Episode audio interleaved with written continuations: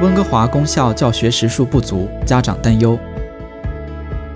温哥华教育局近日收到一些家长的投诉抱怨，他们说子女在就读的公立高中没有得到足够的课堂教学时间，这种教学的不足让他们担心孩子未来的学业前景和心理健康状况。据 CBC 报道，家长 Corin Hall 说：“当我们意识到孩子在学校的上课时间如此之短，我们真的很纠结。我的孩子已经从一个外向、快乐、幸福的十三岁少年，变成了一个闷闷不乐、抑郁、焦虑、社交孤立、脆弱的少年。” Corin 是一名急诊室医生，他的儿子 Matthias 是 Kisilano 中学的八年级学生。Nathan Hume 也说：“我的女儿伊斯拉现在八年级，在 Churchill 中学上学，每天只有一百零五分钟的教学时间，每周八小时四十五分钟。另外还有无人监督的家庭作业和每周两次一小时的音乐课，直到二月份。” Hume 是一名律师，他说，伊斯拉只得到卑省学校法所要求的三分之一教学时间，比北温哥华、本拿比和苏里的学生得到的时间少得多。家长们希望教育厅长韦瑞珍 （Jennifer Whiteside） 下令 VSB 温哥华教育局提供更多的教育时间。韦瑞珍在一份声明中说：“他有着与温哥华家长一样的担忧，目前正在对温哥华的教育模式进行审查。家长、学生、原住民的声音和工会都会参与其中。我期望温哥华教育局和所有学区都能遵守学校法规定的教学时数。希望温哥华教育局能够为其教学模式提供解决方案，以确保适当提供满足其社区需求的教育计划。”董事会说，随着区教育部批准的第二阶段计划，会优先考虑学生和工作人员的健康和安全，让学生与他们的母校保持联系，并保留学生对课程的选择。Hall 和 Hume 认为，对 COVID-19 在学校传播的恐惧是推动温哥华教育局减少教学时数的原因。到目前为止，事实证明学校很少有爆发。卫生官员以再表示，校内病毒感染的几率很小。后说，这是由恐惧而不是由公共卫生做出的决策。孩子们是否能去上学，不应该由民意调查来决定。Hume 说，他最担心的是女儿受到的社会和情感影响。女儿几乎见不到朋友，在学业上还错过了写作和物理教学。家长们担心上网课的孩子们与接受过更全面教育的孩子相比，心理健康会成为一个社会问题，